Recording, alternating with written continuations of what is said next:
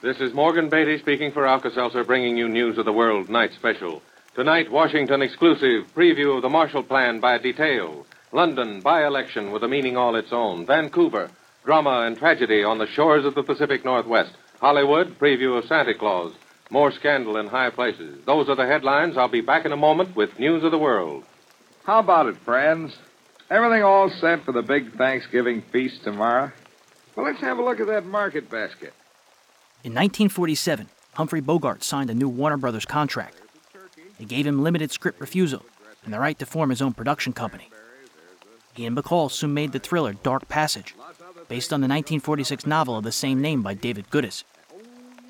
Critics gave the film and Bogart's performance mixed reviews, but generally praised Bacall and the cinematography. By November of 1947, nearly 11 million babies had been born in the U.S. since the end of World War II. Movie attendance bombed, dropping nearly a half billion sold tickets in one year. Young parents were staying home with their children. The 47 48 season had the largest radio audience in history. Homes with radios jumped 6%, car radios, 29%. The major networks, NBC, CBS, ABC, and the Mutual Broadcasting System, added nearly 150 new affiliates. All but 3% of the nation's AM stations were now linked to one of the major networks. Their revenue topped $200 million. And here are signs of our times. New York, James C. Petrillo has lifted a musicians' union ruling. On the eve of Thanksgiving, as NBC broadcast News of the World with Morgan Beatty, the United States was a country in transition. World War II had created fundamental changes in society. While men of all races and creeds were overseas spilling the same colored blood, women had taken charge of the workforce. When veterans collected enough points for an honorable discharge, they returned home with different ideals and what we now call PTSD. As new cars, roads, and homes brought young families to the suburbs, racial discrimination came to the forefront in the face of the GI Bill, where a much higher percentage of white Americans were having their applications accepted. The Special edition of News of the World presents tonight a complete preview of the long-range Marshall Plan, nearly a week before it goes to Congress. The overall plan, as advertised, is 16 to 20 billion dollars spread over four years. Now the breakdown. Americans were organizing. In the year after VJ Day, more than 5 million struck for better wages and benefits. This debilitated key sectors of the economy and stifled production. Consumer goods were slow to appear on shelves and in showrooms, frustrating Americans who desperately wanted to purchase items they'd forsaken during the war. It caused the largest inflation rise in the country's modern history, and the Taft Hartley Act, limiting the power of labor unions. President Truman was seemingly at odds with Congress over every domestic policy, and his approval rating sank to 32%. Truman or Marshall aid will be proposed next week by the President to the tune of $7.5 billion. About half of this will be in the form of outright grants to the 16 nations of Western Europe. There will be 300 million for China, a stopgap sum. The U.S. war debt topped $240 billion.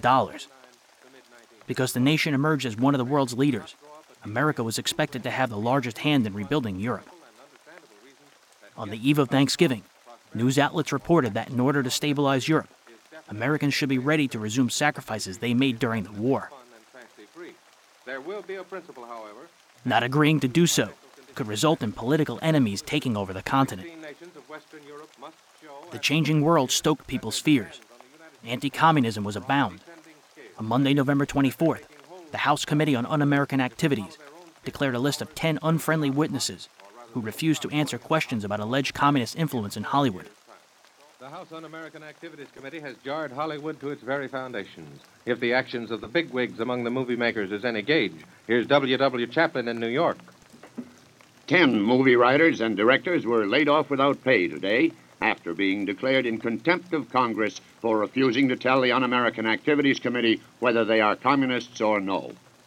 Half a hundred ranking executives of all the major studios announced that the ten who won't talk are discharged or suspended until they are acquitted or purge themselves of contempt by swearing that they are not communists. Bogart, who'd been questioned and cleared the first time the committee came to Hollywood, organized the Committee for the First Amendment. He felt HUAC was abusing its power, harassing writers and actors, and went to Washington to state his case. Companies agreed not to employ any communists knowingly in the future. Any they find already on the lots, they'll fire offhand. Bogart was later forced to recant to counter negative publicity. He wrote an article for Photoplay magazine in March of 1948 entitled, I'm No Communist. In it, he said, the 10 men cited for contempt by HUAC weren't defended by us. Part of the reason for the article was head of Warner Brothers Jack Warner, who was the first person to volunteer testimony before HUAC in September of 1947.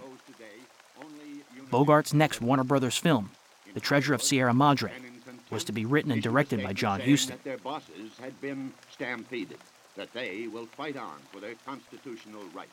Of course, I have memories of, of Bogey that uh, are evoked when any one of the of the six pictures I made with him are, are mentioned. There was also Key Largo and Treasure of the Sierra Madre. Huston and Bogart were liberal Democrats, but they knew better than to commit career suicide. The film was critically praised, but ticket sales were lukewarm. It received four Oscar nominations, winning three Best Supporting Actor for Walter Huston, and Best Director and Best Screenplay for John Huston. It's been long held that Bogart should have been nominated as Best Actor, but his involvement against HUAC led to the snub. The Lux Radio Theater adapted The Treasure of Sierra Madre on April 18, 1949.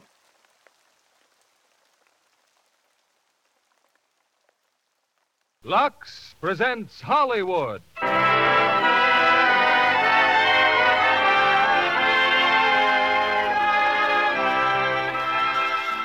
Lever Brothers Company, the makers of Lux Flakes, bring you the Lux Radio Theater, starring Humphrey Bogart and Walter Huston in The Treasure of the Sierra Madre.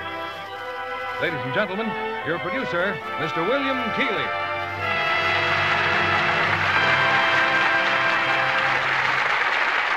Greetings from Hollywood, ladies and gentlemen. Tonight's play is an exciting, dramatic story of a man's greed for gold.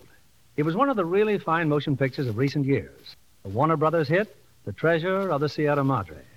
And tonight we present the original stars of the film, Humphrey Bogart and Walter Huston, the latter in the role that won him an Academy Award. If housewives had the equivalent of an Academy Award to bestow, I believe most of them would give that award to Lux Flakes. They're accustomed to its fine performance, and Lux Flakes keeps up the record year after year. Our stars are on stage, and here's the curtain for The Treasure of the Sierra Madre, starring Humphrey Bogart as Dobbs and Walter Huston as Howard.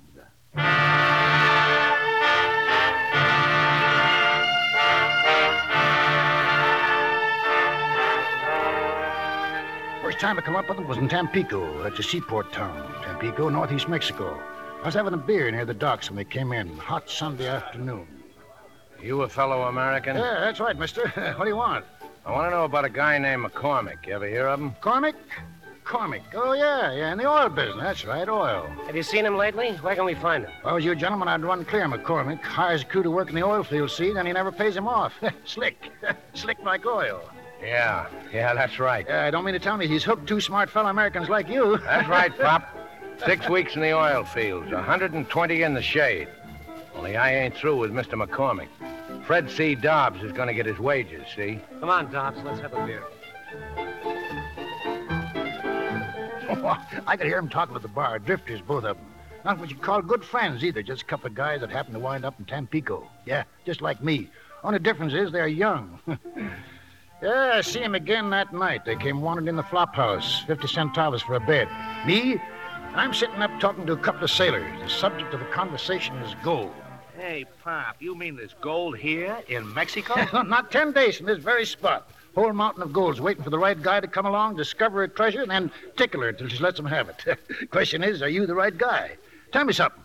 Why is gold worth some uh, 20 bucks an ounce? Oh, I don't know, Pop. Because it's scarce, I guess. Thousand men say go searching for gold. After six months, one of them's lucky. One out of a thousand. Now, his find represents not only his own labor, but that of 999 others to boot. That's, uh, that's 6,000 months or 500 years scrabbling over mountains going hungry and thirsty. An ounce of gold, mister, is worth what it is because of the human labor that went in the find the getting of it. Yeah. Never thought of it just like that. Well, there's no other explanation, mister. You start out, you tell yourself you'll be satisfied with 25,000 handsome smackers worth of it. so help my Lord and cross my heart. Fine resolution. After months of sweating yourself dizzy and growing short on provisions and finding nothing, you finally come down to 15,000 and 10. Finally, say, Lord, let me just find $5,000 worth and never ask for anything more the rest of my life. Yeah, $5,000 is still a lot of dough. Yeah, yeah, here in this joint seems like a lot, but I tell you, if it was to make a real strike, you couldn't be dragged away. Not even the threat of miserable death could keep you from trying to add 10,000 more. Get 10, you want 25. 25, you want to get 50. 50, 100. like roulette. One more turn, you know, always one more. Ah, it wouldn't be that way with me. Oh, hello, mister. You didn't find McCormick, huh? I'll find him. But about gold, I swear it wouldn't be that way with me. I'd take only what I set out to get, even if there was still a half a million dollars lying around, just waiting to be picked up. I've dug for gold all over the world. I know what gold does to a man. You talk as if you once struck it rich. How about it, Pop? Yeah, what are you doing in here? A down and outer. That's the gold, mister. That's what it makes of us. Never knew prospector yet that died rich. Sure, I'm an odd old bone now, but say, don't you guys think the spirit's gone? I'm all set to shoulder a pick and shovel any time anybody's willing to share expenses. I'll bet you are. Rather go by myself. Going it alone's the best way. You've got to have a stomach for loneliness. On the other hand, going with a partner or two is dangerous. Murder's always lurking about. Partners accusing each other of all sorts of meanness. So why should finding gold make a man any different? If he's the right kind of a man to start with, gold ain't going to change him. You ever tried running her down, mister? Ever tried prospecting? No, no, I ain't. you didn't have the answer to that. yeah, I knew that answer. You know it all, Pop. well, I think I'll go to sleep and dream about piles of gold growing bigger and bigger and bigger.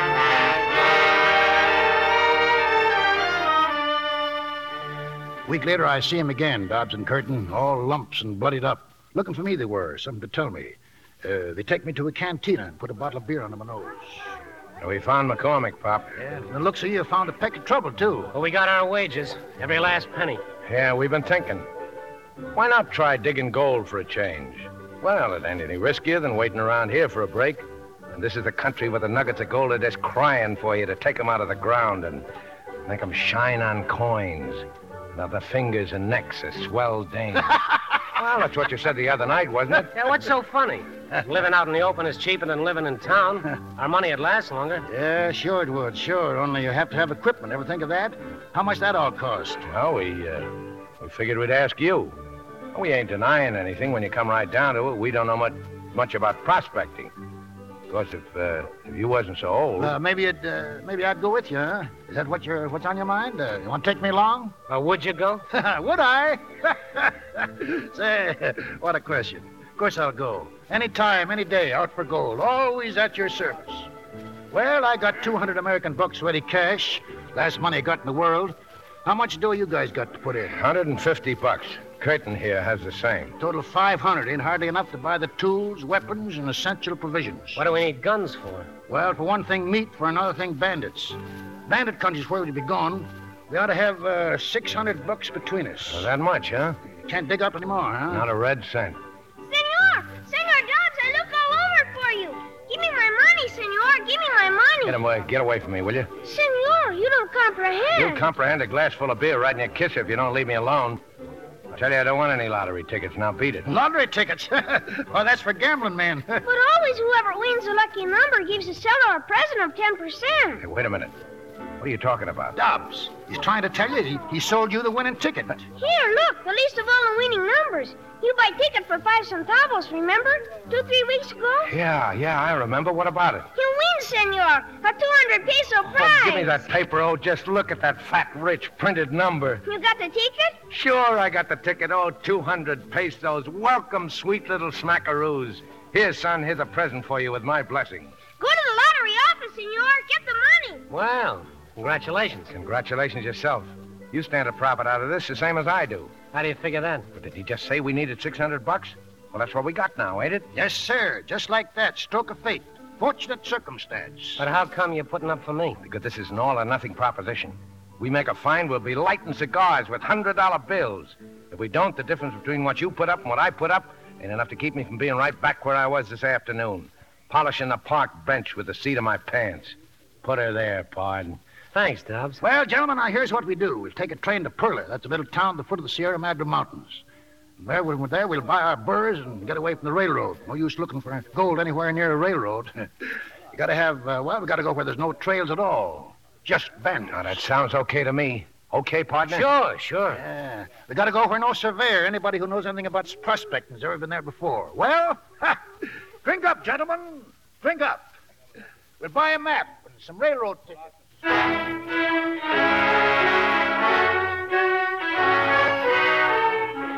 Got about half our gear there in Tampico and then took the train for Perla. About 50 miles from Perla out in the desert, there's a big boulder on the tracks. Bandits trying to raid the train.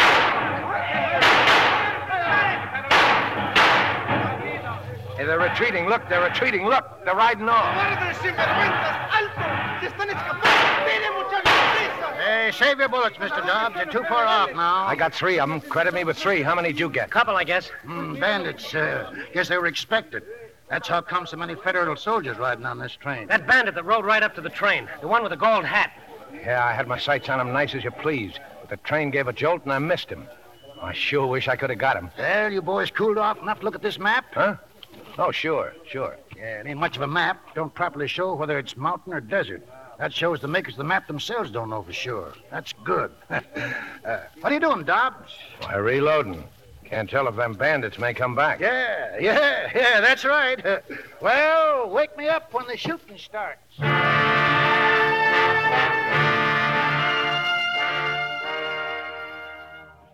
I remember both of you are natives of New York. Do you miss this big town very much? No. Yes. Wait a minute. well, that's a nice, normal family disagreement, but tell me, don't either of you get a yen to do a Broadway play? Yes, I No. I think, I'll tell you what, I think that you're going to run into kind of a traffic jam if you ask two actors uh, one question. I think you better take us one by one. All right, I'll break it up. Put the first one to you. Have you sort of lost your appetite for playing before live audiences, Bogey? Well, I have, Ed, because I did an awful lot of it when I was a kid. I started in 21, and I was in seven smash hits in a row. I thought the world was my oyster, and I came to Hollywood and uh, was a terrible flop here, and then I went back to New York and was in four big flops there, and I swore if I ever got to Hollywood again, I'd stay here. I like it here, and so I think I have lost my appetite for the Broadway theater.